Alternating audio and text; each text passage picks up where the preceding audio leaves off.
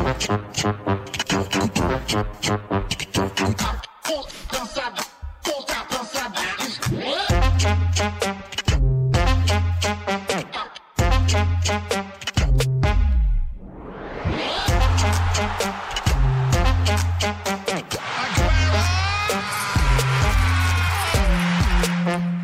Transfervinduet i Superligaen lukker om lige godt en uge, og det kan mærkes, især i AB, hvor der er gang i svingdørene. Vi vender de seneste transfernyheder fra Suppen, inden vi vender blikket mod Italien hvor Napoli er på vej mod deres første mesterskab i 33 år, mens Juventus er midt i deres første store skandale i 17 år.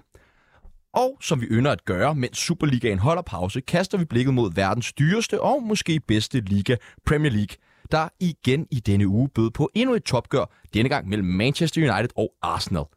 Mens de to tidligere topklubber, Chelsea og Liverpool, tørnede sammen i midten af tabellen. På knapperne sidder jeres, min og alle andres yndlingsproducer Kasper Damgaard Christensen. Bag mikrofonen er det, chokerende nok, endnu en gang mig, Sebastian Pibels, og du lytter lige nu til Fodbold FM.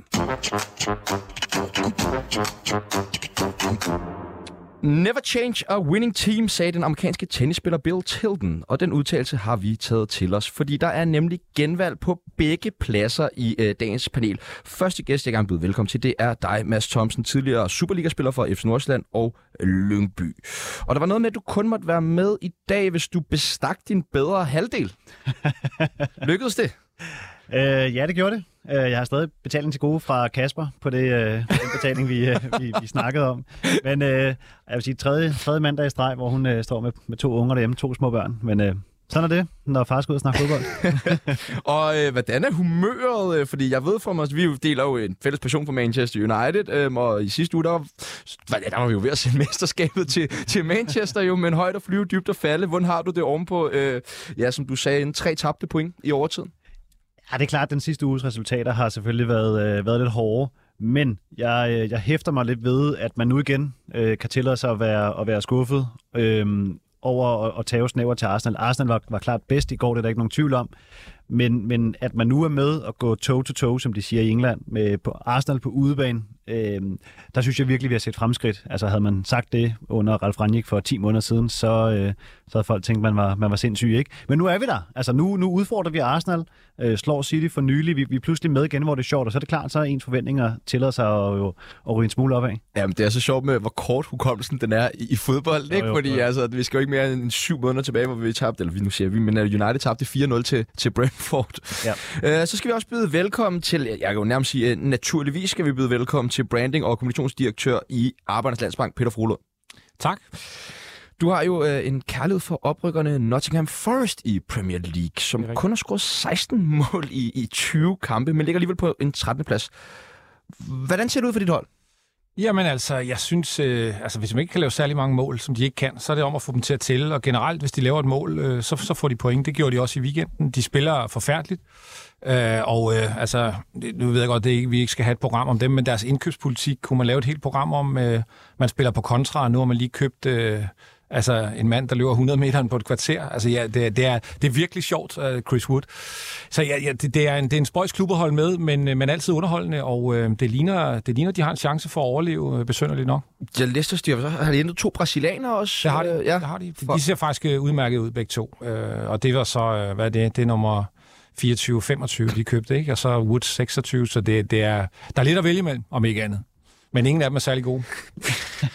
Velkommen til dig, Peter. Tak. Uh, lad os uh, kaste os ud, som vi altid gør. Lytter, eller skulderklap og takling, og lad os starte hos dig. Mads, skulderklap. Et skulderklap? Jamen, øh, lidt utraditionelt, øh, så har jeg egentlig valgt at give den til Barcelonas defensiv. Normalt, når vi snakker Barcelona, så siger man jo offensiven, der, der er sprudler osv., øh, men Barcelonas defensiv, især på hjemmebane, hvor man nu har i ni kampe har lukket en kasse ind, det, det synes jeg altså er meget stærkt, og lidt anderledes end det, når man normalt tænker, tænker Barcelona. Så de får uh, mit skulderklap der nu her. Ja tak, og hvem, uh, hvem synes du, æren kan tilskrives for den her solide Barcelona-defensiv? Jamen, jeg, jeg synes egentlig, det, det drejer sig lidt om, om, om hele holdet i virkeligheden, men det er klart, at de har fået rustet lidt op dernede. Øh, men, men jeg synes faktisk, det er hele holdet, der er blevet lidt bedre til at, øh, at forsvare målet. Øh, og så har de jo en, en ganske udmærket keeper, trods alt også. Og Peter, hvilke skulderklapper du tager med til os i dag? Jamen, jeg har faktisk øh, meget helt øh, afsindigt utraditionelt øh, valgt at give det til de to øh, trænere øh, i, i går fra øh, United og Arsenal. Jeg synes, det var top fedt at se en øh, topkamp, der ikke skuffer, øh, hvor begge hold prøvede det, de kan øh, og spillede det, de kan, og det gav jo bare en af de fedeste Premier League-kampe i 100 år. Det er, jeg, jeg sad sådan øh, med nogle stykker, og vi sad og snakker om, at, at øh, ofte så sådan nogle kampe der, man kan over glæde sig til dem og tænker, at det her det bliver virkelig en kamp, og så ender den 0-0 eller 1-1, og det hele har været fis. Det, det der i går var, var, var en super fodboldkamp, og det, øh, det synes jeg begge trænere har, har ære i, og selvfølgelig også spillerne, men, men det der med at sætte øh, sin hold op til at gøre det, som de er bedst til, det, det er bare fedt det var jo øh, det, det, det, det fænomen, du nævner her. Det var meget det, der skete i, i Chelsea-Liverpool-kampen jo, og det bliver sådan en, en låst taktisk øh, affære. Ja. Mads, øh, en takling? Jamen, takling den går til NAC Breda nede i, øh, nede i Holland, der har ansat øh, Paulo Hyballa, øh, vores, vores gode ven over fra, fra Esbjerg. Det, det dur simpelthen ikke. Og nu, nu står jeg faktisk lige og kigget også. Han var endda træner, der så sent som i 2020 var han træner i Breda, og så alligevel hiver man ham hjem velvidende det, han har været igennem de, de sidste års tid eller to. Det, det forstår jeg simpelthen ingen krone af. Nu har vi en, en branding-direktør med os i dag. Måske han kan gøre os en lille smule klogere på overvejelserne bag det. Altså, Al omtale er bedre end... Øh, Peter, hvad tænker du om den, den her? Men det er godt nok vildt, det der. Det er ravne vanvid jo. Altså, det er det. Og, og, og jeg, jeg så kiggede, da de, da de udnævnte ham, altså, som han kommer fra Breda, som du siger, ja. øh, for ikke så faldt siden, og så har han jo haft fire eller fem jobs i mellemtiden. Altså, det, den, der har truffet den beslutning, det, det, er, det er vildt. Altså, det, det må jeg virkelig sige. Det er, det er vildt. Men jeg er ude i, at han må have en sindssygt dygtig agent der gang på gang får skudt ham afsted til klubber rundt omkring det, i verden. Det er faktisk stærkt kaldt. Det må være, hvis, hvis man opererer med priser, så årets agent må gå til Peter Hyberlas. Ej, men han har jo også været ude med sådan en ordentlig person selverkendelse og sagt, at han måske også har været lidt over stregen på, på grund af en depression. Super. Ja. Jamen, så, så, så, så, så er det jo hjemme. Ja, præcis. Øh, Peter, hvilken takling er du til med til os? Jeg har en takling til Juventus. Øh, det, er, det er skidt for italiensk fodbold, og det er skidt for Juventus, at, øh, at man laver sådan noget rod. Og, og, altså, der er bare hele den der sag, der er bygget dårligt op. Ikke? Hele ledelsen går, og så bliver sagen først afvist for en domstol, og nu kommer den så for, at de bliver dømt, og altså, så vil de anke den. Men, men altså tilbage står, at 42 ud af 62 af de sager, man har kigget på, der var Juve med, så, så det er bare nogle, øh, nogle svindler, og det, det er super ærgerligt.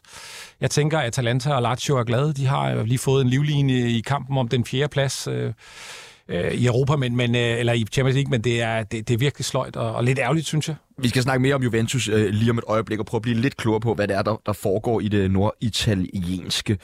Øh, inden da, så skal vi også lige have et øh, lytterens uh, skulderklappetakling, som altid jo kommer fra Jesper Rune Herold Sørensen. Han skriver kæmpe skulderklap til Rasmus Højlund, der bare fortsætter sin kometkarriere. Pladsen i front på landsholdet må snart tilfalde ham. Kæmpe takling til Juventus. Utrolig, hvor hurtigt dårlig ledelse og dårlige beslutninger kan smadre en ellers så stor fodboldklub. Hvor er det trist.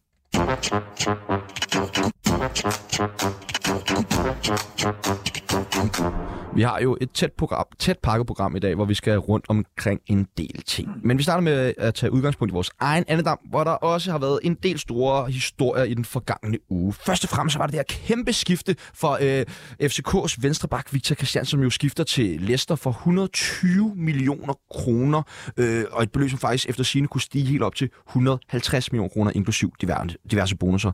Øh, Peter, hvad tænker du om den her? Jeg synes, det er flot gået. Det er, det er virkelig et, øh, et godt skift, og det er godt arbejdet af PC og FC København. Og jeg tænker faktisk også, at når man har fuldt Leicester og set øh, dem spille, at øh, Victor Christiansen kommer ind på et hold. Jeg er klar over, at de har lidt, øh, lidt resultatmæssige udfordringer i den her sæson, men det er jo et hold, der spiller fodbold, så han får også muligheden for at vise det, han kan. Jeg synes, det, det er fantastisk godt solgt, det må, det må jeg sige. Øh, og, og kunne man måske sige, at det, det er lidt i den høje ende prisen. Øh, det er i hvert fald mere, end jeg troede, at de ville, de ville få form. Men, men altså, en spiller er det værd, som, øh, som han bliver solgt til. Så det er godt lavet af, af FC København og ham, så det kunne man egentlig godt have givet et skulderklap for os, hvis, hvis vi havde haft flere.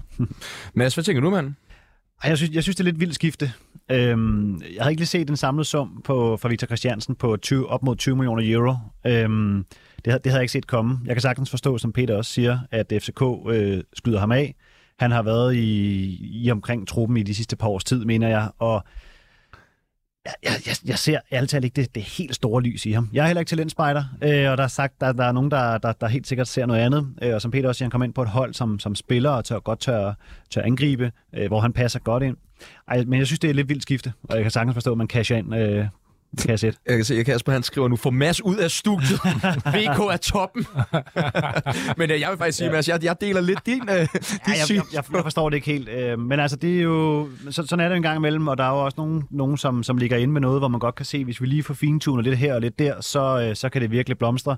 Og så kan man sige, for en klub som Leicester, så, så 20 millioner euro jo, jo ikke mange penge, øh, hvis, hvis, det, hvis det bliver en god handel for dem, kan man sige, vel? Så, men, øh, men, men lad os se. Øh, Men det er vel, øh, det er vel FCK, som trækker sig bedst ud af den her handel. det- Det, det- det, det indtil videre i hvert fald, med Ja. mindre han brænder øh, hele Premier League fuldstændig af i VK. Men, men, men de har jo også Christian Sørensen, jo, som de købte ind i sommer, som jeg, Jamen, det. i min optik, øh, PT er en bedre fodboldspiller på, på venstre bak, end, end Victor Christiansen er. Ja, det kan godt være, at det her nu øh, niveauet er lidt højere ved, ved Christian Sørensen end, end Victor Christiansen. Men Victor Christiansen er en ung spiller, skal man huske Præcis. på, ikke? Jamen, det- og, og, det er- og, og Christian Sørensen er noget, der er 30, som jeg, som jeg lige husker det. Så selvfølgelig skal man bruge noget nu, men man skal også have noget til fremtiden. Øh, det har man så solgt nu. Øh, men jeg glæder mig til at følge ham derovre. Øh, det, er jo, det er jo altid spændende, når der kommer nogle danskere til, til Premier League. Øh, de får lov at arbejde for sagen derovre, så lad os, øh, lad os se, hvad det kan blive til. Så synes jeg, man skal tage med også, altså det der netop med Christian Sørensen, at øh, altså ham købte man jo for et halvt år siden, og jeg synes, øh, det er godt set. Altså det, det, der er ingen tvivl om, det her er en del af en plan. Jeg er med på, at øh, man sidder ikke og planlægger, man får 120 millioner kroner for, for, for sine spillere, øh, tror jeg, sådan bare lige. Men, men altså, øh, jeg synes, det er godt arbejdet derhen, at, øh, at det ligner en, en fuldstændig øh, kalkuleret, et, et kalkuleret move hele vejen. Og når man så får penge for det i, i den størrelsesorden også, så, så er det bare godt gået. Og jeg synes lige, vi skal tage med og se, det, omkring hans talent og sådan noget, det, det, jeg er heller ikke talent øh, spider eller noget, men altså, jeg tror også, man kigger på, at han har spillet Champions League og gjort det fornuftigt. Øh, ja, ja, det, det er sådan, altså, ja, der er noget upside i ham, tror jeg, som, øh, som de kan se derovre i Leicester, og lade se, øh, lad os se om det spiller sig ud. Det er en, det er en hård liga, øh, og det er en hård klub at komme til, øh, i og med, at de er lidt presset, så han skal også levere, men, men, øh, men det, er, altså, det, det, det er godt for alle parter, og FC København, tror jeg, sidder og gnider sig i, i hænderne. Er det, øh, nu siger det godt for alle parter, men er det... Øh, er det, det, kan vi, det er jo så svært at sige nu, det kan vi kun gisne om. Men er det en god beslutning for Victor øh, Christiansen, det her? Han har selv kaldt det en, en no-brainer, det at skifte til Leicester. Men der er jo altid det med, om det er for høj en hylde, at man ligesom kan, kan drukne lidt i, i alt det her, når man kommer som ung spiller. Hvad tænker du, Mads? Ja, altså det- man kan sige, lige, lige nu så øh, er Leicester jo ikke det Leicester, som vi så for, for nogle år siden, men derfor spiller de stadig Premier League. Det, det er et etableret hold, øh, som jeg også tror på kommer til at spille Premier League næste år. Og jeg kan godt være lidt bange for, at hylden den kan være lige en, en, en tand det højeste. Jeg mindes også, at de har et par unge englænder, der, der spiller den venstre, venstre dør derovre. Øh, og kan man sige, kommer han derover og ikke spiller, ja ja, så hyrer han nok en, en fed hyre øh, på et par millioner eller tre om måneden eller noget af den stil. Men, men det, skal han jo ikke udvikle, det udvikler han jo ikke sit talent af. Øh, jeg er bange for, at det godt kan være lidt, lidt for højt. Øh, jeg kan meget godt lide, når man tager nogle fornuftige karrierevalg. Nu snakker vi Sjællerup i, øh, i sidste uge, ikke, som også kunne have skiftet højt, men, men tog lidt under. Jeg kunne godt have set Victor Christiansen tage et mellemskridt før Leicester i virkeligheden, uden at Leicester er en top 6-klub derovre selvfølgelig. Han skal nok få et par chancer, det er jeg ikke i tvivl om. Og, og hvis han får nogle kampe, så kan han jo nok komme videre fra Leicester. Øh, altså det er, jo, det er jo det her med at kunne skrive øh, øh, Premier League-spiller på sit øh, CV, skal jo nok give ham en eller anden form for mulighed, tror jeg, videre. Men jeg er da enig, altså hvis han sidder på bænken i halvanden år, eller laver en, en Jannik Vestergaard... Øh, jeg er ikke engang sikker på, at han rejser sig fra bænken imellem kampen, han bare bliver siddende. Øh, altså, det, det, det, det bliver man ikke bedre af. Øh, så så, så det, det er jo selvfølgelig spændende, men jeg kan godt forstå, at han tager den, det må jeg sige. Det er en, det er en sindssygt interessant liga, og, og det er jo trods alt heller ikke Manchester United, så det er jo også i en ende af ligaen, hvor han har en større chance, men, men, øh, men enig, altså vi, vi, vi, vi roste jo Sjællerup for at gøre noget andet her den anden uge, og det må vi jo øh, holde, øh, holde fast i, men, men Jo, men Victor Christiansen, han kommer også til at få en træning på et helt andet niveau, kan man, skal man Ja, så er huske på, ikke? End, end i FCK, så man kan sige, giv det et år eller to, og, Der er også hård konkurrence på den venstre bak. Der er det James Justin, så vidt jeg ved, der plejer Ja, at spille præcis. for Leicester jo, ikke? Som Jo, øh, jo. har været udtaget til det engelske landshold øh, i løbet af 2022 en enkelt kamp. Og, altså, og kun 24 år også jo. Så det er vel også en spiller, som, som man satser på i, i Leicester på et eller andet på. Jo, jo, eller også så laver de en og tænker, okay, James Johnson, ham skyder vi af om, om et halvt år eller halvandet år, og så er vi nødt til at have aflyseren klar. Altså lige så vel som en karusel snore for, for FC Nordsjælland eller FCK, som, som Peter lige refererede til, så gør den det jo også i de der type klubber, ikke? Det kan godt være, at de står og kigger på, at nogle af de, af de store i England skal, skal have en ny venstre bakke inden så længe, jamen så kunne det godt være, at det var James Justin. Okay, vi skal lige til at forberede os lidt på, at ham kan vi altså risikere at miste. han har så i øvrigt været skadet længe, så mm. det kan også være, at det, altså ham, der spiller venstre bak lige i øjeblikket, nu har jeg glemt, hvad han hedder, men det, det, ham tror jeg godt, Victor Christiansen kan slå af. Udfordringen er så netop, når, når Justin kommer tilbage, men det kan være, at der er nogle spørgsmålstegn omkring ham, eller som du siger, at han øh, har et eller andet karriere, øh, hvad hedder det, movie udsigt, men, men, øh, men jeg kan godt forstå, at Victor Christiansen gør det, det, det må jeg sige, det er en, øh, det er en fed liga at komme til, og, og faktisk også en ret fed klub. Det havde noget andet, hvis det var Burnley, eller ej, nu ligger de jo ikke i, i, men altså, hvor de ikke spiller fodbold, og hvor man kan blive parkeret fuldstændig. Men jeg tror, han skal Altså nok... Nottingham Forest. Det kunne også, ja, det er præcis. Og det er egentlig underligt, når de har købt det halve af Europa, de sikkert også har købt ham. Men øh, hvad hedder det? Nej, altså det, det, det, det, det ligner et fedt move, det der. Det synes jeg. Vi øh, hopper til Aalborg, hvor at øh, sidste sæsons topscorer i Superligaen, Niklas Helenius, har valgt at skifte Kat Nielsens Silkeborg ud med ja, det mere kriseramte mandskab fra OB med øjeblikkelig virkning. Øh, er I også overrasket over det at skifte, eller er det bare mig? Ja, jeg, jeg, jeg er sgu bange for OB. Altså det, det, man, det, indtil videre har de købt en, øh, en bak fra det eneste hold, der ligger under dem i Superligaen, plus en, øh, en, en, en gammel, øh, hvad hedder det, halvgammel angriber. Ja, det, Øh, den, er, den strategi, de har, har de op, hvis, hvis, de, hvis der er en, den, den, er- den er under pres. Det bliver jeg nødt til at sige. Øh, og det her move er en, en kæmpe chance. Det, det, upsiden er jo, at han kender klubben. Han har været der før. Øh, han ved, hvor, hvor målene står på, på Aalborg Stadion, men Ja, det, det, jeg, jeg synes, de bruger deres penge sjovt. Det må jeg, det må, det må jeg tilstå. Hvad tænker du om den halv masse? Jamen, jeg, jeg, jeg var egentlig i, i Peters båd. Jeg vil sige, havde de, havde de gjort det sidste år, eller op til sæsonen, hvor han har haft en rigtig god sæson i Silkeborg for eksempel, jamen så kunne jeg have set det. Men altså, jeg synes jo, det er en mand, der har let gevaldigt efter sit niveau. Altså for, for 10 år siden tog han jo til, til Aston Villa, ikke? Øh, så var han tilbage til OB, så var han en halv sæson i Paderborn, så er det Silkeborg, OB, AGF, Silkeborg, og nu tilbage til OB. Altså det vidner, synes jeg også lidt om en mand, som jo ikke bare banker øh, 15-20 kasser ind øh, hver sæson. Altså han har da reelt haft en god sæson sidste år, hvor han så også laver 17 kasser, hvilket er fedt. Men, men ellers så er det jo en mand, der synes jeg leder efter sit niveau sæson efter sæson. Øhm, man kan sige, at han er, han er snart 32, ikke? Forstår I Øh, ham? Der, der var snak om en voldsom lønstigning. Ja, det, det gør der. Altså igen, en voldsom lønstigning. Han er ved at, ved at blive 32 år til maj, tror jeg det var, jeg tjekkede op på. Øhm, hvis han kan score nogle, nogle gode, fede øh, kroner der, og, og spille det sidste par år i, i OB, en klub, som han kender og sikkert er vældigt. Han kommer nok også til at spille, så altså, jeg, for ham, om det er OB eller Silkeborg, det er måske lidt, hvad det er. Med mindre OB selvfølgelig rykker ned den her sæson, det er ikke til at sige. Men jeg er enig i det der med pengene. Altså, jeg, det var det første, jeg tænkte. Altså, det, det må være der, den er, fordi han, han, er, jo, han er jo tryg i Silkeborg åbenlyst. Øh, og har jo, der, der, de har jo også en spillestil i, i Silkeborg, hvor at, at han kommer til nogle chancer og får lavet sine mål. Det er jo ikke helt sikkert, at, at det bliver lige så øh, fedt at spille i OB. Altså, jeg tænker, han skal lave lidt mere selv, end han skulle i, øh, i Silkeborg. Men, men lad os se. Altså, det, det, han, er, han er næsten 32, og han øh, kan vel tjene lidt ekstra, uden at jeg forestiller mig, det, det er milliarder, men han kan jo tjene lidt ekstra der. Altså efter sin så tror jeg, han får fordoblet sin øh, lønpakke Ja, ja, fra da. Silkeborg til... til ja, det, Det tæller der. jeg vil heller ikke sige nej til en fordobling af, af mit ydmyge honorar for at lave fodbold FM. Øh, hvad, hvis vi nu kan vende øjnene mod Silkeborg, så er de altså sendt Wallis, Helenius og Carstensen afsted i den her sæson. Hvilken forfatning efterlader det dem i? Jeg ved vi har snakket meget her inden om, at Silkeborg har en ret god strategi i forhold til det her med at, at være planlagt om, hvornår de skal have nye spillere ind og have nogle erstatninger klar. Mm. Øh, men, men, men det er altså også nogle tunge drenge, de har sendt afsted. Kan I godt være lidt bekymret for, for Silkeborg? Ja, det kan jeg da godt. Altså, jeg synes jo allerede, vi har set effekterne af det der med, at, at Wallis og Carstensen var væk. Ikke? Altså, det er jo ikke det samme Silkeborg-hold i, i løbet af efteråret, som, som vi har set tidligere. Jeg kan da godt være lidt nervøs for, at nu er det den sidste mand, selvom at Helenius igen ikke har banket voldsomt mange kasser ind, jamen så, så er der jo stadig noget, noget kvalitet også, der, der kommer til syne øh, en gang imellem. Ikke? Så jeg kan godt være lidt, lidt bekymret for, hvor, øh, hvor står de hen gående ind i en forsæson. Men et eller andet sted havde vi, havde vi ikke haft den bekymring alligevel, altså selv hvis de spillere var blevet der. Altså det, Silkeborg har gjort det rigtig godt, men, men det er jo, en, det er jo, det er jo sådan en, en, en presset forretningsmodel, de har, øh, kan man sige. Ikke? Altså, så så jeg, jeg, jeg tror, øh, nu har jeg glemt, hvad han hedder, hed Tony et eller andet fra, fra Fredericia, de købte på toppen. Tony Adam? Ja, øh, ja, et eller andet. Nej, men, men- ham, øh, der lavede rigtig mange... Adam, hvad?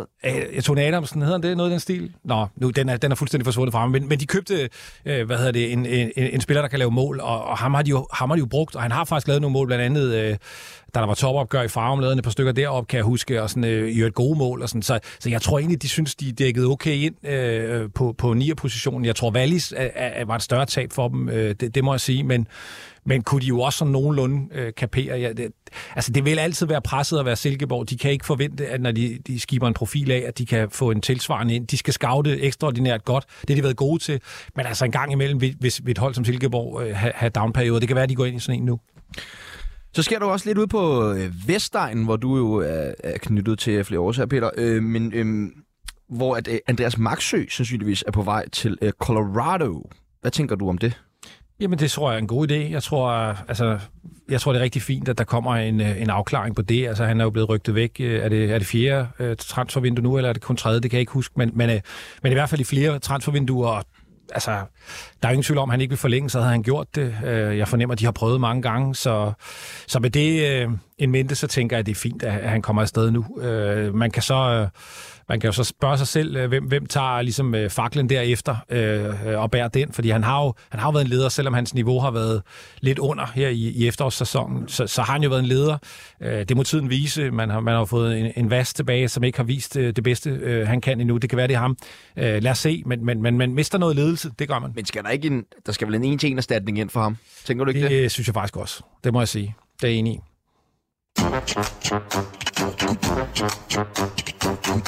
Nu vender vi øh, kort blikket mod øh, Italien. Fra øh, 2012 til 2020 vandt Juventus det italienske mesterskab hvert evig eneste år, men har siden været en skygge af sig selv, hvor de sidste to sæsoner blot er blevet til placeringer på en fjerdeplads. Men nu ser det endda endnu værre ud for den gamle dame. Juventus har i flere år været anklaget for at sælge spillere for større beløb, end de egentlig var værd. De har været indblandet i 42 mistænkelige sager. Og denne transfervindue har derfor kunnet reducere de økonomiske tab for klubben, hvorfor Juventus nu er blevet straffet med hele 15 minuspoint. Mads, hvad er din umiddelbare reaktion på den her sag? Ja, altså på den ene side, så kan man godt blive overrasket, på den anden side, så, så måske ikke alligevel. Øh, jeg tænker, man, man, man så lidt i det, da de tilbage i november, hvor hele ledelsen nærmest fra den ene dag til den anden, de, øh, de smuttede. Øh, Agnelli, øh, Paul Netvedt var ude, øh, hvad hedder han, Parabiccio Arevabena, den tidligere Ferrari-direktør, jo, som nu er direktør i Juventus, var, var også ude fra en ene dag sammen med resten af ledelsen. Så der var også lidt en forsmag på, at der er nok noget her, som, som ikke er helt godt. Øhm, de har en masse råd med, med de her finanser. De har jo været ude og, hvad kan vi sige, lave noget kapitalforøgelse af nogle omgange, men ikke indrapporteret rigtigt til, til den, hvad hedder det, øhm, stock exchange, de er på i, i Milano. Øhm, så og det kreative regnskabsførelse, ikke? så skal man vel på et eller andet tidspunkt straffes lidt for, for det, man render hoveder med. Kan, kan, er, er, bliver du ikke lidt overrasket over, at en klub af Juventus' størrelse, som vi skal ikke mere end 17 år tilbage til en kæmpe stor Capoeoli-skandale, jo, som fik jo. dem tvangsnedrykket til CB, at man så kan finde på sådan noget igen? Jo, ja, altså man skulle næsten tro, de havde lært det der af fortiden, ikke? Øh, det viser det så, det, det havde det så ikke, og som Peter også sagde, var det 42 ud af 62 sager, var det altså Juventus navn, der, øh, der stod på sædlen. Ikke? Det, øh, det, det er simpelthen ikke okay. Det duer bare ikke. Men jeg synes så til gengæld, altså det, det er, og nu kommer øh, den, hvad hedder det, grusomme bankmand også frem, altså sådan noget kursmanipulation og sådan noget, det skal bare straffes. Altså der, der er folk, der investerer i det her, der, der er en masse økonomi bundet op på, på, øh, på troværdigheden i, i aktieselskaber og sådan noget. Altså, det nytter ikke noget, at man, man pumper sin kurs op for at ja, øh, se bedre ud. Øh, det, det, det, er, det, det, skal straffes, og så ja. der kan man jo altid diskutere det der. Det, det er jo en sjov ting med, med pointene, som de jo har spillet sig til, om, om de skulle have haft nogle bøder, eller der skulle være noget andet. Det, det er sådan... Altså, det må, det må deres domstol dernede tage sig af, men, men jeg synes, det er fint, at man slår ned på, på sådan noget der, fordi det er bare troværdigheden er væk, og hvis troværdigheden er væk, så kommer det til at skade øh, økonomien for italiensk fodbold på længere sigt, så det, det skal bare stoppes. Men Peter, kan du give lidt om, hvorfor at man, man tyr til de her metoder? Altså fordi, at Juventus burde vel godt kunne generere penge, uden at skulle fifle med alt muligt? Jamen, det er jo tydel- tydeligvis det, de ikke har kunnet. Altså, de har, de har jo været i en situation, hvor, hvor de har følt sig presset, og så har, man, øh, så har man manipuleret kursen for at se bedre ud, end man er. Og det er der ingen tvivl om, det har været for at tiltrække noget mere. Øh, og det, øh, det ved jeg ikke, om man lykkes. Altså, det, det må de jo selv, øh, som godt kender ikke deres regnskaber, men, men altså, det er, jo, det er jo et udtryk for, for at de har, været, øh, de har været lidt i knæ økonomisk. Men angiveligt skulle det være coronakrisen, ikke, der har sat nogle rigtig grimme spor i, ja. øh, i Juventus. Lidt ligesom vi også så det i Barcelona, som jo også var ekstra hårdt ramt af, af covid. Øhm, så der er jo nok noget, noget der, der, ikke? Der, der, der spiller ind og siger, at hvis vi forskere skal kunne kæmpe med, hvis vi skal kunne betale lønninger til Cristiano Ronaldo, jeg synes faktisk også, at jeg læste noget om noget sort udbetaling af lønninger og så videre rundt omkring. Ja, det er der også en del altså, så, så man kan sige, at har de været nødt til at gøre. De har måske været malet op i en krog og tænkt, vores forretning, den kører slet ikke. Øh, der er massiv underskud. Det sportslige halter også en smule. Vi er nødt til at gøre et eller andet. Og hvis de så kan pumpe det, pumpe det falsk op, øhm, og få noget økonomi den vej rundt, for så at kunne hente nogle spillere, så det sportslige kan forbedres. Ikke? Så er jo nogle af de tiltag, man må gøre, ligesom Barcelona, der også rent og solgte alle deres rettigheder. Men jeg tror faktisk, du rammer lige præcis uh, spot on. Altså, man har nok følt dernede, at man er blevet ramt sådan lidt af the perfect storm. Altså, på den ene side, så uh, kommer corona. På den anden side står man med et, en, en, en rigtig dårlig uh, sammensat trup, der skal forbedringer ind til. Og, sådan. Altså, der, og der har man så valgt at sige, at, uh, at uh, man vil simpelthen have en mere slagkraftig uh, trup, selvom man ikke har penge til det. Og det, det er så det, man bliver, bliver straffet for. Og igen, det, det, er, det er kun godt dybt set. Øh, og lad os så i øvrigt se, hvad, appelsagen. Nu så jeg, at de allerede appelleret den selvfølgelig ikke. Lad os se, hvad den giver. Altså, hvis jeg ikke husker forkert med Carl Poli, så blev de jo til at starte med, øh, var det jo en meget, meget strengere straf, der endte med at være CAB. Ikke? Så lad os se, om det ender med at være et halvt point, eller et eller andet, hvad der skal til, så de stadig kommer i Champions League. Men, men det er sjovt, at de har været så store økonomisk, men de har jo ikke brugt penge på spillere nærmest de sidste fem år. Alle spillere har hentet ind øh, kontraktfri, ikke? Altså, så er der jo der Ronaldo-boost, hvor de solgte, jeg ved ikke, hvor mange trøjer til, jeg ved ikke, hvor mange millioner kroner det er, da han skiftede. Jo, men, men der, har jo, der har jo været nogle lidt, lidt dyre køb, trods alt, ikke? Altså, Dusan Blahovic betalte de mange penge for i Fiorentina. Øh, Federico Chiesa mm. øh, har de også fået lov at, at betale for. Men det er, egentlig, det er egentlig meget sjovt, fordi man kan sige, der er jo, der er masser af øh, uro i klubben, både, både på og uden for banen. Øhm, og apropos transfers, altså, jeg, jeg kan ikke rigtig lure det, fordi jeg synes, de har hentet, har hentet nogle gode spillere, hvis du kigger 3-4 år tilbage. Også nogle spillere, hvor man sidder og tænker, Juventus, hvordan var den fan, øh, apropos godt agentarbejde, hvordan har du der, ikke? Mm, ja, Mathias, øhm, Mathias de Ligt for eksempel, som jo havner, havner i, i Juventus og aldrig bliver forløst. Ja, jamen, vi snakker Chiesa, Vlahovic, de Ligt, Christian Romero, der spiller i Tottenham, kan jeg egentlig også meget godt lide, Kulusevski, Mm. Altså sådan, det, det, er jo, det er jo gode spillere, der bare ikke har forløst, der, fået, forløst deres potentiale i, i klubben, ikke? Og det er jo klart, hvis der hele tiden er uro. Øh, vi har jo snakket meget om sådan noget som Brøndby for eksempel, der de senere år også har været, har været ramt af lidt forskelligt. Ikke? Har jo også nogle gode spillere, men hvis ikke de får, får det forløst, du, du nævnte Vas lige mm. før, ikke? Men det er en svær klub, tror jeg, Juventus, og det, ja. det er også, altså, de må også virkelig føle sig ramt, fordi det, det, det er jo lykkes nu. Altså, de sidste mange kampe har, har Juve jo faktisk været gode. Altså, de er jo kommet tilbage og lignet øh, det Juventus, man har set før, og det, det, det, det troede man jo ikke, at Allegri ville kunne. Altså, han lignede en, en dead man walking i en periode.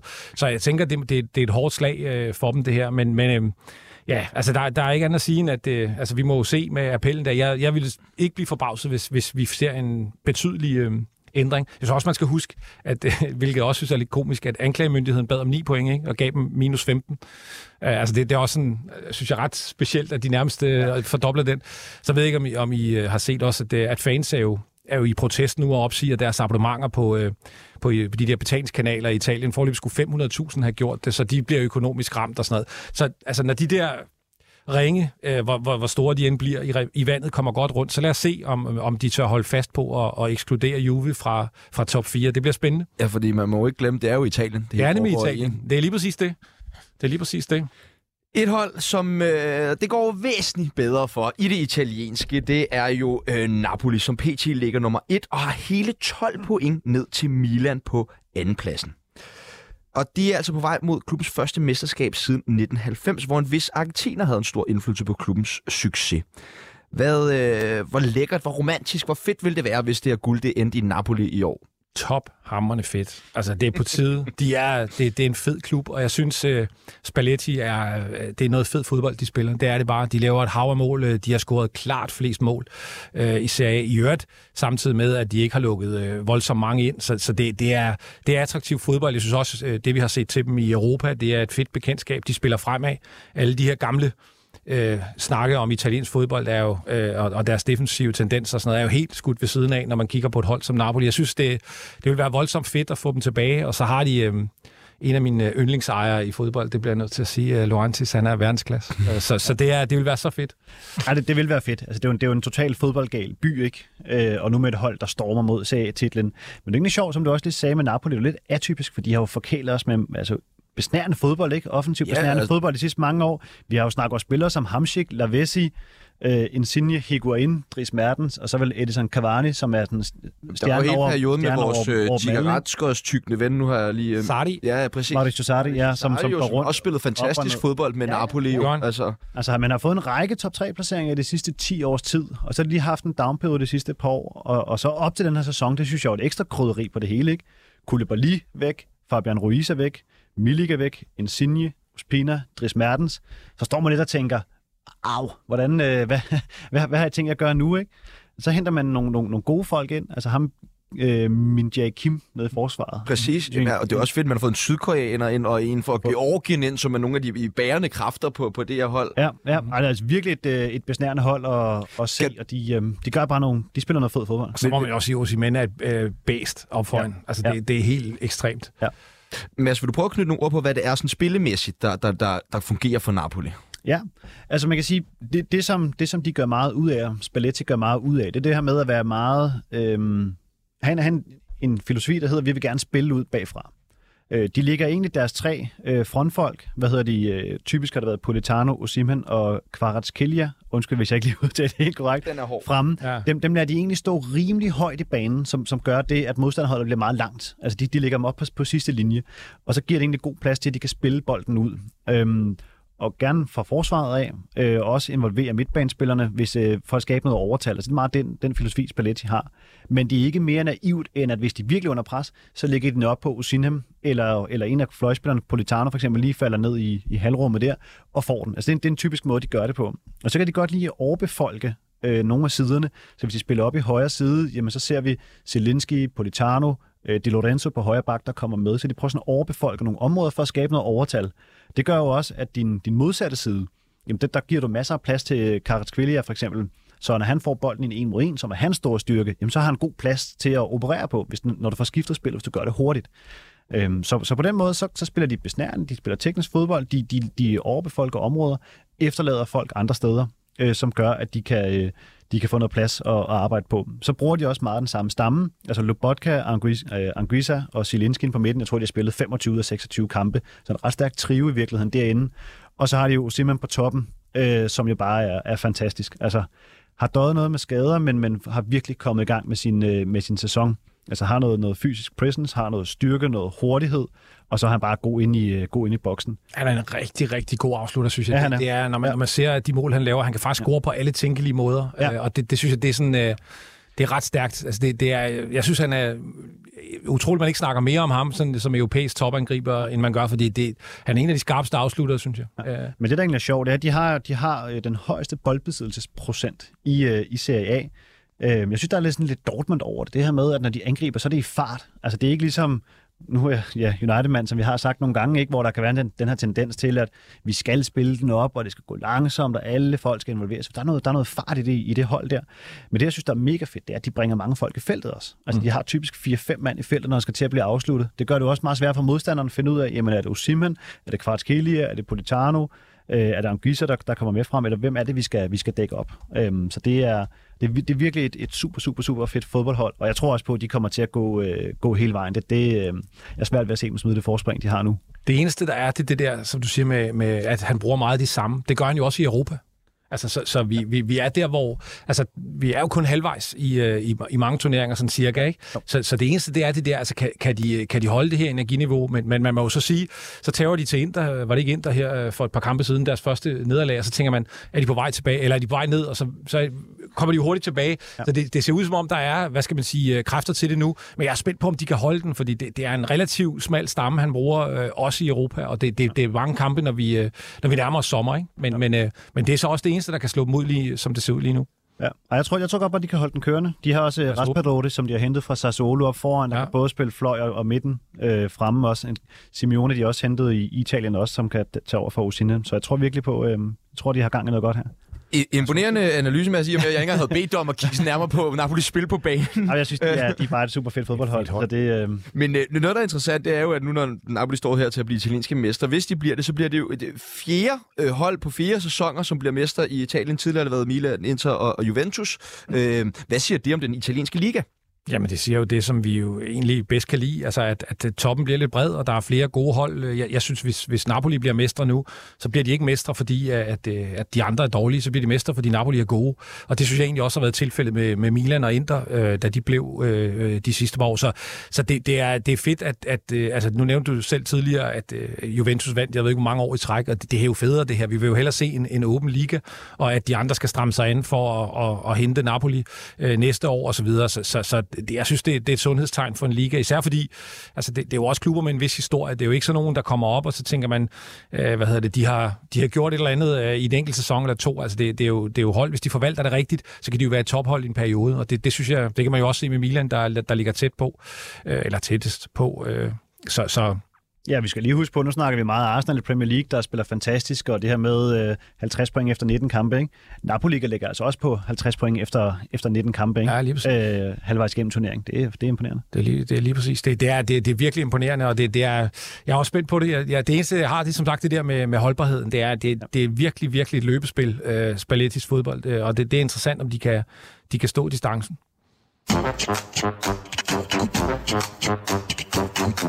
Lørdag, lørdag eftermiddag var der lagt op til kæmpe brag mellem Liverpool og Chelsea i midten af tabellen i Premier League. Men begge hold har ikke fundet rytmen i denne sæson, hvilket gjorde, at der måske var nogle bekymringer i forhold til kampen, inden den blev øh, spillet. Og de her bekymringer, hvordan har du det med dem? Hvordan synes du, kampen udvikler sig, Peter? Chelsea-Liverpool? Ja, tak. Jamen altså, det lignede jo sådan en, øh, en forkamp til et Måns Palleboksestævn i gamle dage. Altså sådan, der er meget lidt kvalitet og en masse mosen, der ikke øh, sådan for alvor, øh, der ikke for alvor kunne noget. Ej, sådan mere seriøst, så synes jeg, så synes jeg faktisk, at øh, altså det, det, den kamp viste lige nøjagtigt øh, den krise, de to hold er i. Der, det var to hold uden selvtillid. Det var to hold, som, som virkelig famler, og jeg synes, øh, altså hvis, hvis, jeg var, hvis jeg var Liverpool-fan øh, i særdeleshed, så ville jeg virkelig være bekymret. Jeg synes, der var et par enkelte, enkelte ting for Chelsea, som så lidt bedre ud, og de, de, man føler alligevel, de måske er på vej til et eller andet. Men Liverpool ser ud til at være en dyb krise. Jeg synes, øh, jeg synes virkelig, de var ringe. Øh, første halvleg var, var, var ja, under al kritik, og, og så havde de vel 10 minutters pres i anden halvleg, som dog alligevel ikke rigtig gav nogen chancer, så det, det var et, øh, det var et sløjt, meget, meget sløjt indtryk, øh, i særdeleshed Liverpool øh, efterlod, men også Chelsea, så det var en, det var en sløj kamp, og det er jo skægt at tænke på, at, at for et par sæsoner siden, så ville man jo have tænkt, at det her kunne blive øh, den, øh, den, den fedest tænkelige kamp overhovedet. Øh, det, det, det var det ikke. Det var på nogen måde. Så, så det, var, det var et mid-table derby, og ikke meget mere end det. Liverpool fik jo point med for første gang i, i tre kampe her, for ellers har de jo tidligere tabt, eller de to gange foregående kampe tabt til Brentford og Brighton. Øh, men så du nogle forbedringer i forhold til de to tidligere jeg vil sige, at forbedringen den ligger nok i det defensive, at de, de trods alt formår at, formår at lukke af. Øhm, de havde den her midtugkamp mod Wolverhampton, øh, returopgøret øh, i pokalturneringen, hvor de spiller med, med Milner på, på højre bak for at prøve at lukke en lille bit smule mere af. Øh, der holdt de rent bord mod Wolverhampton. Nu gjorde det igen og, hold, og holder rent bur mod Chelsea. Om det er Liverpools fortjeneste, eller det er manglen på kvalitet offensivt fra, fra Chelsea, skal lade være usagt. Men, øh, men at, at have to nederlag, øh, rimelig klart endda til Brentford og Brighton, og så holde rent bur de to næste kampe, det, det synes jeg er en, en, en forbedring. Øhm, og det er jo egentlig atypisk, kan vi sige, Jürgen Klopp, øh, som jo da han kom til Liverpool, der var det første, han sagde, det var, vi skal op og score mål. Jeg vil næsten, næsten hellere vinde 4-3 end 1-0. Så har han så de senere år begyndt at få bygget lidt mere defensivt på, men, men det er jo ikke defensiven, vi kender Liverpool for, eller har kendt dem for de sidste 6-7 år efterhånden. Det er jo offensiven. Øhm, men altså, han, de, de befinder sig jo i en krise, det må man jo bare sige det som det er. Selvfølgelig har de nogle skader, navnlig på, på de offensive pladser, og så selvfølgelig Van Dijk, som, øh, som er kritisk for dem. Men altså, en, en kamp i går, det er, jo, det er jo stadig med Robertson, det er Konaté, det er Thiago, øh, Gakpo, Salah. Så, så det er jo ikke... Arnold, 11, der er jo mange. Det, og Arnold kom ind, Nunes, Nunes kom ind. Så det er jo ikke 11 yndlingsspillere, der render rundt derinde, vel? Altså, det er jo, det er jo stadig gode spillere. Men hold fast, men var det bare ringe kvalitet. Navnligt i første halvleg, det var, det var helt vildt. Det var helt vildt. Men jeg, jeg synes faktisk, jeg blev mærke i, i Robertson i uh, det efterkamp-interview, så sagde han, at, uh, at det var vigtigt for dem at gå efter, eller at gå efter at vinde, men de måtte ikke tabe i forsøget.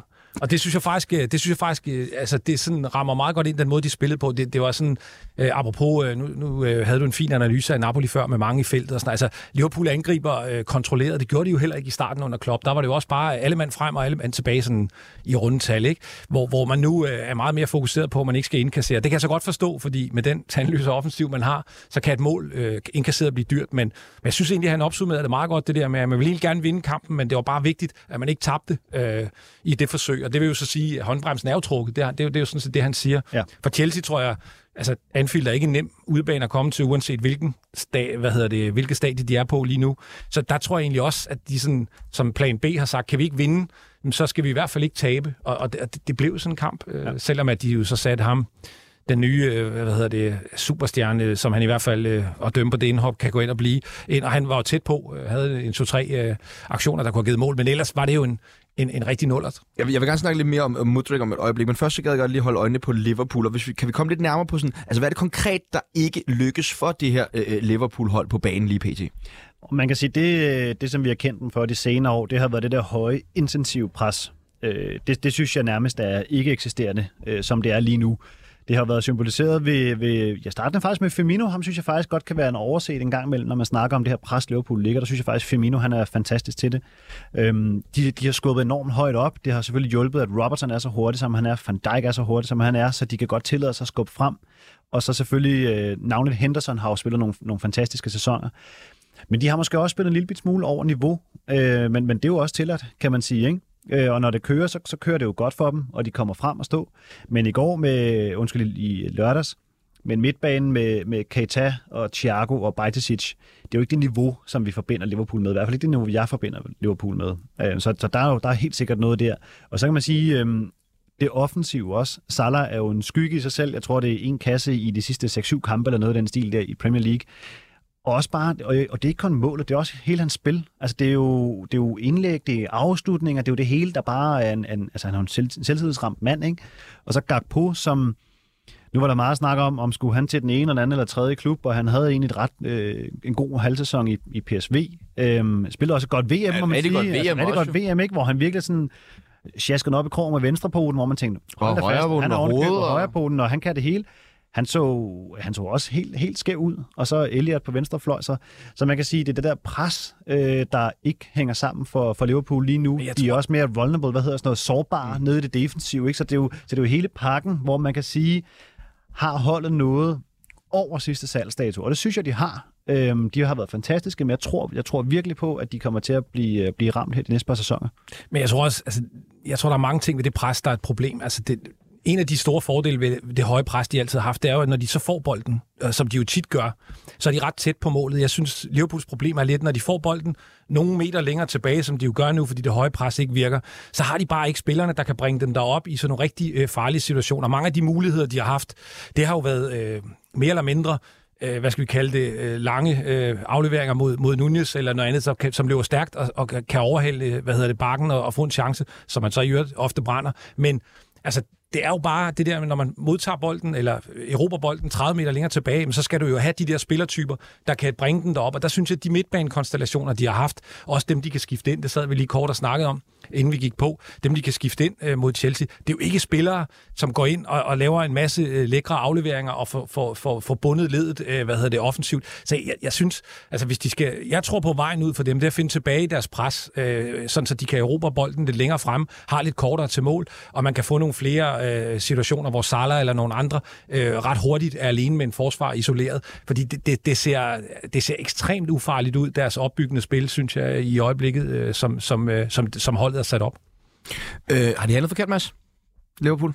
Om de har handlet forkert? Ja, de spiller, de har hentet ind i løbet af det sidste år. Ja, det synes jeg, det synes jeg de har. Jeg synes, de har, de har fuldstændig overset øh, midtbanen, som, som har et, et vigtigt, vigtigt tema for dem.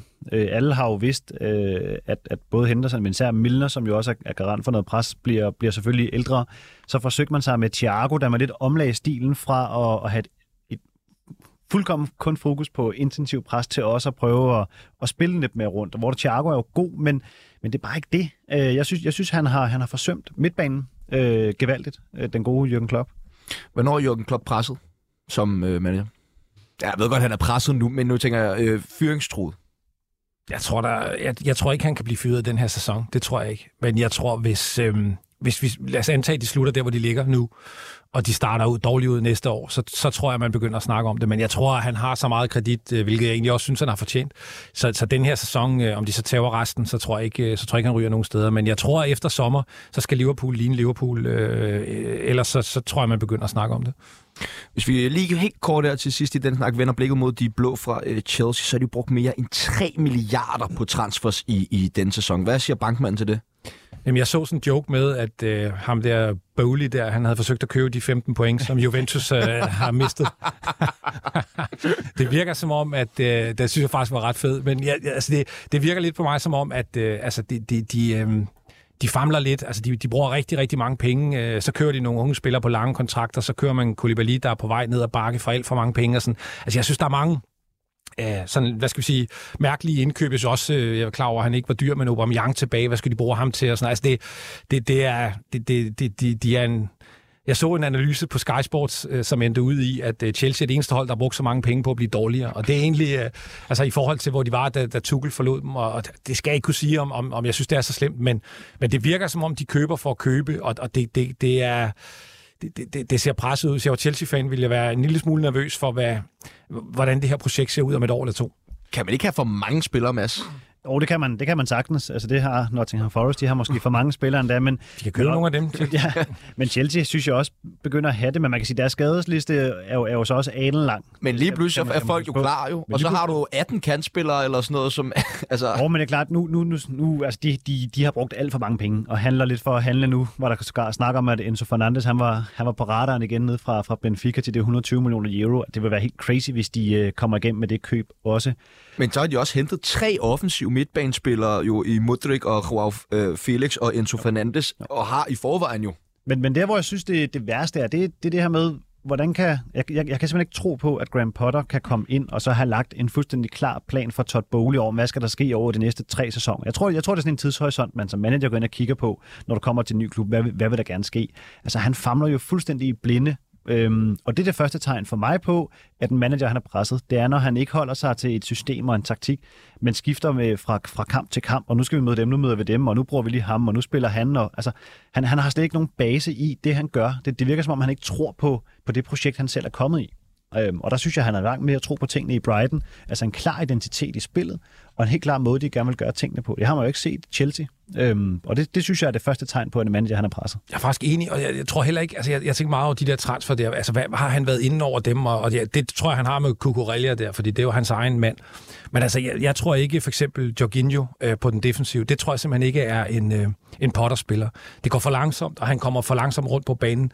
Han er, han er en spiller, som er tryg i et system, hvor, hvor rigtig mange spillere øh, er foran ham, så han har tid og plads øh, til, til at ligge og slå de der afleveringer, men han, altså, det er jo slet ikke en spiller, som, som, øh, som, som Potter kan bruge, i hvert fald i den, hvis han vil spille fodbold, som han gjorde det i Brighton. Så der, det er nemlig det der, tror han på projektet. Øh, jeg ved godt, at han har en lang kontrakt, men, men, men det, ser, det, det der ægteskab ser interessant ud, sådan vil jeg sige det. Og, og, og det virker ikke som om, at der bliver handlet ind til, til Potter, der bliver handlet ind til øh, som Real Madrid gjorde i gamle dage med at købe de største stjerner, du kan købe, ikke? og så, så håbe, det fungerer. Det, det, det er jeg ikke sikker på, at Potter er manageren til, faktisk. Så, så lad os se, hvad det, hvad det ender med, men, men øh, men så længe man har så mange penge og, og har lyst til at bruge dem, så, så, så har man jo også en mulighed, fordi nu har Mudrik der, altså han bliver god, altså, og han kan jo godt sikre, at Chelsea får nogle point og får nogle mål og sådan nogle ting. Så, så, så det kan jo også, ved at købe nogle af de der stjerner, det kan også sådan dække lidt over de dybere problemer. Og så når vi til programmets sidste emne, der naturligvis skal handle om topopgøret mellem Arsenal og Manchester United, der virkelig sørgede for spænding, intensitet og flotte mål, da Artetas mandskab tog en vigtig skald på vej mod titlen. Jeg kan måske godt høre, det gjorde lidt ondt på mig lige at, at, at læse det oplæg op, men altså, Arsenal var jo, det tror jeg ikke, der er mange, der er i tvivl om, det bedre hold i, i den her kamp. Men uh, lad os kaste over til dig, Mads, og ikke mig. Uh, hvordan havde du det, da Nketiah scorede i kampens døende minutter? Ah, der var jeg, øh, der var jeg, der var jeg godt træt af, af situationen. Øhm, som du også sagde, Arsenal var det bedste hold, øh, og havde også, nu, nu er jeg ikke så meget for at snakke om fortjent, ufortjent i, øh, i fodbold, fordi du, du skal score mål for at vinde fodboldkampe, men der er ingen tvivl om, at Arsenal var det bedste hold. Det er også dem med den, med den klart, hvad kan man sige, tydelige spillestil og måde, de gerne vil angribe og gøre tingene på. Nu snakker vi om, at Napoli bringer mange folk i feltet. Det synes jeg også, at Arsenal gør. Altså, det er jo en, det er jo en styrke, og det, det er jo også en måde at presse det andet hold tilbage på. Det vil sige, at vi tør godt sende folk fremad, fordi så skal I forholde jer til, hvad der sker den anden vej. Men øh, at, at, at der hverken var offside på Sinchenko eller, eller en catcher, det var der en lille bit smule træt af. Men øh, sådan er det. Ja, det, det, det lignede det faktisk også. Jeg troede, jeg troede den ville blive kaldt tilbage, men det, det, det var vel øh, Bisaka, der stod og Wan-Bissaka ophæver vist ja, på den sidste, på en ja, ja, men der er jo den der Olichenko-aflevering, der måske godt ja, kunne... Den, den I hvert fald, hvis man er United-fan. Ja, ja, der, står, der står Martinez, så den var, den var klar nok. Men jeg vil sige, nu, øh, nu var vi jo lidt højtflyvende og, og højtflyvende navne dig, Sebastian, i sidste uge, om, om hvad der kunne ske med, med Manchester United. Men jeg vil bare sige, at det er jo meget, meget tydeligt i sådan en her fodboldkamp, hvordan at Arsenal de har haft en træner og kado til, til deres øh, bestyrelse for øvrigt at holde fast i ham i løbet af sidste sæson, for der var guderne skal vide nogle perioder, hvor man tænkte, okay, nu ryger han altså Arteta, fordi det var nogle, øh, nogle skrækkelige resultater. Men de holdt fast og troede på det, og det er tydeligt at se, at den stil og den filosofi, øh, som han ligger for dagen, det er også det, der kommer ud til spillerne nu her, nu godt to, to og et halvt år inde i, i sin ansættelse.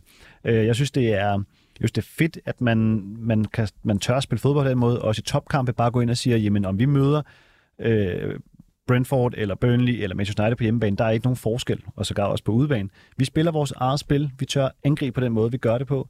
Vi overbefolker områder, vi tør bringe folk frem på banen, øh, fordi så, så, så, så, har du, så tro mod dit eget koncept. Øh, vi snakker lidt om det også, når, når United, jamen, så tør de godt spille og, og så tager vi lige en fløjspil ud og sætter Fred ind. Altså, så synes jeg ikke længere, man er tro mod det, mod den taktik og det koncept, man har. Jeg er med på, at de skal gardere midtbanen en lille smule, men du, du kommer automatisk mentalt til at tænke, okay, det bliver en forsvarskamp det her. Nu sætter vi nogle defensive folk ind, nu skal vi lidt længere tilbage på banen. Så inviterer du Arsenal frem, og så er det bare en, en, en selvforstærkende effekt af, nu kommer Arsenal bølgende med angreb på angreb på angreb, ikke? Og, og, og det er altså svært at stå imod øh, alt for langt Og i den sammenhæng, der kan man simpelthen bare ikke rose nok, hvordan Arteta har fået styr på defensiven, fordi altså, det, det som en af de grunde til, jeg er ret sikker på, at Arsenal vinder mesterskabet i år, det er, at i forhold til altså de andre år, der har der været sådan nogle Arsenal-perioder, hvor de giver jo altid chancer væk, og, de, og så videre. Det synes jeg faktisk ikke, de gør, men jeg ved godt, United lavede to mål i går, øh, men det var et godt spillende United-hold. Men generelt, så har de simpelthen bare, så stoler de så meget på, på den firebakkæde, at, at de netop kan have mange med i feltet, øh, og så tror man simpelthen på, at, at når de kommer den anden vej, jamen, så har man en, en øh, totalt stærk defensiv, som kan lukke, øh, lukke de andre angreb ned. Og det, det synes jeg faktisk, de har været gode til. Og jeg synes, det er den største forskel øh, på, på de tidligere år, og på, øh, på, eller i hvert fald sidste år, og nu, det er, at altså, Arteta, har fået, har, Arteta har fået bygget det der på, der, der er lukket af, øh, og det giver bare noget plads og noget ro til de offensive kræfter, og så er det jo bare fedt at se i en så vigtig kamp, at de gode leverer. Altså, Saka derude var fantastisk. Altså, Ødegård. Ødegård, øh, rigtig god. Jamen, Æh, altså, både det der tip, han laver med en elastiko-aflevering også, ja, jamen, det var, ja, men det, det, det, det var nærmest kriminelt jo. Ja, ja, men det, det, er, det er fantastisk at se, og det, det er fedt, når altså, i de store kampe, de største spillere viser sig frem. Det, det, kan, det kan jeg rigtig godt lide. Gælder jo også Rashford, han havde i, i perioder en god kamp, og er jo direkte øh, årsag til, at, øh, at White må ud i pausen, fordi han har ja. et gult kort og et par frisparker. Der skal ikke, der skal ikke mere svingdør der, så man sætter en ny ind. Så det, det, er, altså, det er fedt at se de gode levere. Men det, ja, det er jo som om, at også den her altså, ro for ledelsen, at man har givet til, så den ser jo ned hele vejen igennem klubben, og også til spillerne på banen. Jeg synes også, at, at øh, handlene, den falder igennem med Mudrik, men de så øh, har ændret Leonard øh, Trossard for Brighton i stedet for, synes jeg, vidner om ekstrem altså, godt købmandskab også. Man går ikke ud og så springer banken, men du bruger et lille beløb, som faktisk er under halvdelen af, hvad du skulle betale for Mudrik til en spiller, som allerede er bevist i Premier League. Og sådan, altså, det, det synes jeg bare emmer er virkelig, virkelig god ledelse og godt købmandskab. Ja. Øh. Jamen, det, det, er, det er rigtigt, og det, det, det samme, altså man kan jo også tage Ødegård, en af de de bedre spillere i, i Premier League i år. Det er jo også en, en spiller, de sådan har, har hævet lidt op. Øh, og, og hvis man havde spurgt Arsenal-fans for et par år siden, så er jeg ikke sikker på, at de synes, det var, det var en god signing, men det har det vist sig at være nu. De har været ekstremt dygtige, øh, og de har været gode til at give dem ro og tillid, og, og, og givet dem plads til at folde sig ud, og det, det, det er en fornøjelse at se, at den kamp i går var endnu et eksempel på, at de er virkelig, virkelig langt. Ja. Men jeg synes, vi er lidt tør for tid, men kan du kort knytte et par ord på, øh, hvad, det, hvad det betød for Manchester United at mangle Casemiro i går? Om det er klart, at, at når du mangler i, min, i mine øjne den, den bedste sekser i, i Premier League, så, øh, så vil det gå ondt på dit hold. Og navnet, når så erstatningen hedder Scott McTominay, så, så, så gør det endnu mere ondt. Casemiro har en evne til at, at have en, en placeringsevne, der er helt top. Det vil sige, være der, hvor det brænder på, hvor der er brug for ham. Han er rolig på bolden. Det vil sige, når du kommer på udebane mod Arsenal, kommer du under et tryk. Øh, der, kan, der kan han tage i bolden og bruge sin, sin gode teknik og sin gode aflevering til at få skabt noget ro i holdet. Øh, og det får du bare ikke på samme område med, med Scott McTominay. Så allerede der, der er der altså nogle point nede, og det ved Arsenal jo også godt. De, de er jo heller ikke dumme. Så de lader måske ham få lidt mere plads øh, i opspillet, fokusere lidt mere på Christian Eriksen og Bruno Fernandes, og når han så får den, uh, så kommer vi, så kommer vi rendende, fordi så har de Europa bolden. Øh, og det kan de ikke gøre på samme måde med Casemiro, fordi han har den her evne til første gang at slå den ud til en, til en spiller, som så vil være fri. Det vil sige, allerede der er Arsenal nødt til at sige, okay, vi trækker os en lille bit smule. Øh, jeg ved godt, det, det, det, er nogle, det er nogle små detaljer, og man kan lægge mere i det, end øh, hvad man nu har lyst til. Men, men jeg tror på, at når vi kommer op på det niveau, så er det de der helt små detaljer, der er med til at gøre forskellen. Altså forestil jer, at Arsenal uden Ødegård vil jo også være være ramt, fordi så er der pludselig ikke lige så mange, der kan, der kan kreere tingene. Og der tror jeg bare, at, at der var United ramt med Casemiro går. Jeg tror i øvrigt også, de var enormt ramt af, at, at Martial, ikke fordi han har brændt Premier League af i år, men han har nogle, nogle, nogle evner, som Wout Weghorst ikke har. Altså han har noget fysisk styrke, som ja, han har evner. bolden. Ja, han er bare generelt ja, ja. evner, ja. Men man kan jo også komme i den, lave nogle driblinger, har noget teknik. Han kan også løbe dybt. Altså Arsenal var jo slet ikke troet i dybden i går fra centralhold.